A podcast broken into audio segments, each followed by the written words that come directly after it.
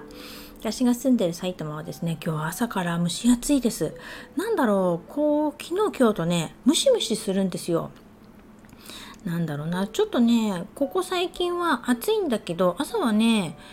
ちょっとクーラーなくてもいいかなみたいな感じだったんですけど、やっぱり私は湿度に弱いので、まあみんなそうかもしれないけどムシムシしてるのが一番辛いですね、正直。暑いんだったら日陰とかね風とかあればまあまあしのげるんですけど、この湿度はね正直きついです。で、今私ちょっとね足首を痛めてて先週の木曜日ぐらいから異変に気づいたんですけど、もうねいつから痛いのかちょっと分かんなかったんですけど、その気づいたのが木曜日ぐらいから足が腫れてるなってことに気がついたんです。で、みるみるね内出血とか広がってて今でもね腫れてるだけで正直ね痛んでるっていうかね痛いっていうほどじゃないんです。歩けるし普通に。なのでまあちょっと家族の反対もあったんですけど、週末ですね姉と秩父の三峯神社に行ってきました。まあね家族もね反対しつつもね、私が姉のね要望を断れないってことをねよく知っているので、気をつけてねって言いながら送り出してくれました。で、まあこんなこと散々言ってますけど姉のこと、でもね行ったら行ったで楽しかったです。いろいろね女同士まあねお互い遠慮なくいろんなことを話したりとかしてですね、私の最近の悩みとかですね、姉の思っていることとかちょっと聞いてですね、まあ私と姉って姉は独身で私の4つ上なので55歳になったんですけど、まあやっぱり同じ兄弟とはいって全く違う人生を歩んでるので、でまあ独身ですしね彼女は。で、私はですね一応子供が2人いるっていう形で主婦としてですね出て、で姉はねずっと同じ仕事をもう30年以上続けているという人なので、まあ、私みたいにねなんか物が長続きしない人にしたらね本当に尊敬すべき人なので、なんかいろいろ働き方とかこの子からどうしたいかとか、まあ、親のこととかいろいろ話すことができてですね、まあ三峯神社までの道中ねそれなりの時間があるので、秩父までも秩父から三峯までもそれなりバス乗ったりとか1時間とか軽くあるのでじっくり話すことができてですね、楽しかったですね。良かったと思います。なかなかねありそうで最近なかったんです、姉と2人っきりって。前はね以前は結構あったんですけど、やっぱり子供が生まれてからはなかなかそういう2人っていうシチュエーションがなくて、あとはね母と3人とかそういうことはあったんですけど、がっつり姉妹で話すってことはねなかなかなかったのでとっても良かったと思います。ただですね帰ってきたらですねやっぱり足が痛くなってきたんですよ。その木曜日金曜日ぐらいまで、それまではねそんなに痛くなかったんです。だけど初めて土曜日の夜ぐらいからあれ痛いかもしれないと思ったんですね。まあすごい鈍感だと思うんですけど、なんかまあ確かに見るとねかなり腫れてるし内出血も広がってるし見た目がものすごく黒いんですよで、さすがにですね家族もそれはまずいっていうことでですね、私本当はちょっと日曜日姉を送ってからね出かけたかったんですけどこれはいけないと思ってですね、仕事行けなくなると思ってですね、まあちょっと行かないことにしたんですけど、おとなしくしてたんですけど、やっぱりね昼間はまだいいんだけど夜になると痛くなってくるんですよね。まあだから一日動いたりしてるからだんだんね来るのかもしれないですよね。でまあここまで話聞いてるとね、またきみこは怪我してるのって思うでしょ。私もそう思ってますなんでねほんとね私そんなに病気はしないんだけど、なんだろうやっぱりドジなんでしょうね。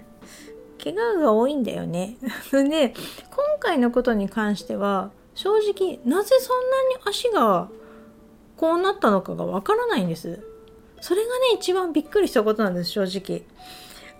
私ちょっとボケちゃったのかな、自分が足を痛めた瞬間がどうしても思い出せないんですよね。それぐらいに対してねこうグキってなった時がないんですよ。だけど散々よく思い出してみると、まあまあ夏とかこれからねずっと歩いてたなと思って、だからやっぱ徐々に負担がかかってたのかもしれないですよね。でそれで私実は4年前もこの右足首のくるぶしのあたりを痛めてるんですよ。でその時ね大学病院で MRI とか取ってもらって、まあその時は異常なしで要、経過観察みたいな、今度痛みが出たら再発したらですね来てくださいみたいな最新予約表をもらったんですね。でさっき確かめたらそれがまあ4年前だ、やっぱり夏だったんです。それでまあ昨日ねかかりつけの整形外科の方にもう一度行きまして、まあ見てもらったら4年ぶりだったんですけど、だからその足首痛めてから4年ぶりにその整形外科行ったんですけど、そしたらまあ4年前と同じだねって言って、ただ4年前はねもっと明確にグキッと言ったんですよ。それは自分で覚えてるんです。でも今回はそうでもなかったですって言ったら、まあ負担がかかってたんでしょうねって言われて、でもまあ大学病院であの時異常なしって言われたんだよねって言って、先生はですね何を思ったのか、まあじゃあサポーターしてちょっと様子を見ましょうって言って、昨日はね返されちゃったんです。あれ紹介状書いてくれないのかなって正直思ったんですけど、何かいまいち釈然としないまま様子を見るってどれくらいですかって聞いたら、1ヶ月ぐらい見てくださいって、と思って、そのまま家帰ってきたら夫がですね、いやそれ大丈夫って話になって、まあちょっとねもう一度その4年前の最新予約表が果たして有効なのかどうかわかんないんですけど、大学病院に電話してみようってことになってですね、今朝さっきねちょっと電話してみたんです。そしたらですねやっぱり総合案内にかけたんだけど、ちょっとうちでは判断できないんで直接第一整形外科にかけてくれっていうことで、それが午後なのでちょっとこの後かけてみたいと思います。なんか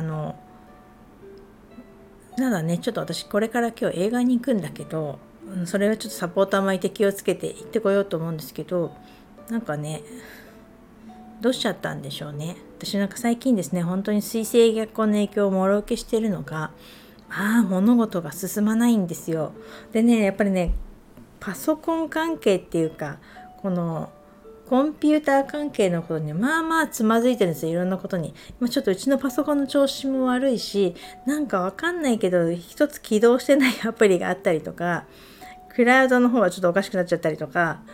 あとプリンターを変えたんだけどそのプリンターと iPad が接続なかなかできなかったりとか、なんかちょっといろいろあって進まないでいるんですけど、自分の中で本当今回の水星逆行きついなって思ってるんですけどね、やっぱり乙女座である水星逆行って強力だなって双子座にだったらそうなのかななんて思ってですね、ここに来て足首もそうなっちゃったんで、ますます免疫が取れなくなってきたので、もうここはですね私はもうちょっと16日までは自分の中でお休みと思ってですね、本当にできることだけをやってあとはですねもうちょっと進まなくてもいいやって思うことにしようと思います。で実際ですねとはいえね自分でこう1週間何したかっていうのを日曜日にね1週間レビューってねやってみてまとめてみるとね、やったこととか書き出すと結構あるんです。だからね自分が思っているよりはちゃんとやってるんだと思うんですよね。ただなんか目に見えた成果でもないし、自分の中で人に言って聞かせるほどのことをやってるわけじゃないっていう気持ちがどうしてもあるので、ついさと人と比べちゃったりとかねと思うとそうだけど、書き出してみるといろんなことをこまめにちょこちょこやっているので、そういう大したことやってないって思うんじゃなくて、君子頑張ってるよっていうことをですね自分に言ってあげなきゃなと思って、なんでねレビュー書いた後にね今日1週間頑張りましたというふうに今回は書きました。なんで今週もね16日までまだ水星逆行が続きますけれども、それまではねちょっとこう足首のこととかをしながらですね、ゆるゆる過ごしてですね、できることをできるだけやっていきたいと思います。皆さんもですね、もしかしたらね、まだ夏タが続いていますし、私のように水滴逆行の影響を受けている方もいらっしゃると思うんですけど、どうぞ無理せずゆるゆると、この逆期間は見直しの期間でもあるので、ね、生活リズムを見直すとかもすごくいいと思いますので、ぜひやってみてくださいね。それでは今日はこの辺で、最後までお聞きいただきありがとうございました。またお会いしましょう。きみこでした。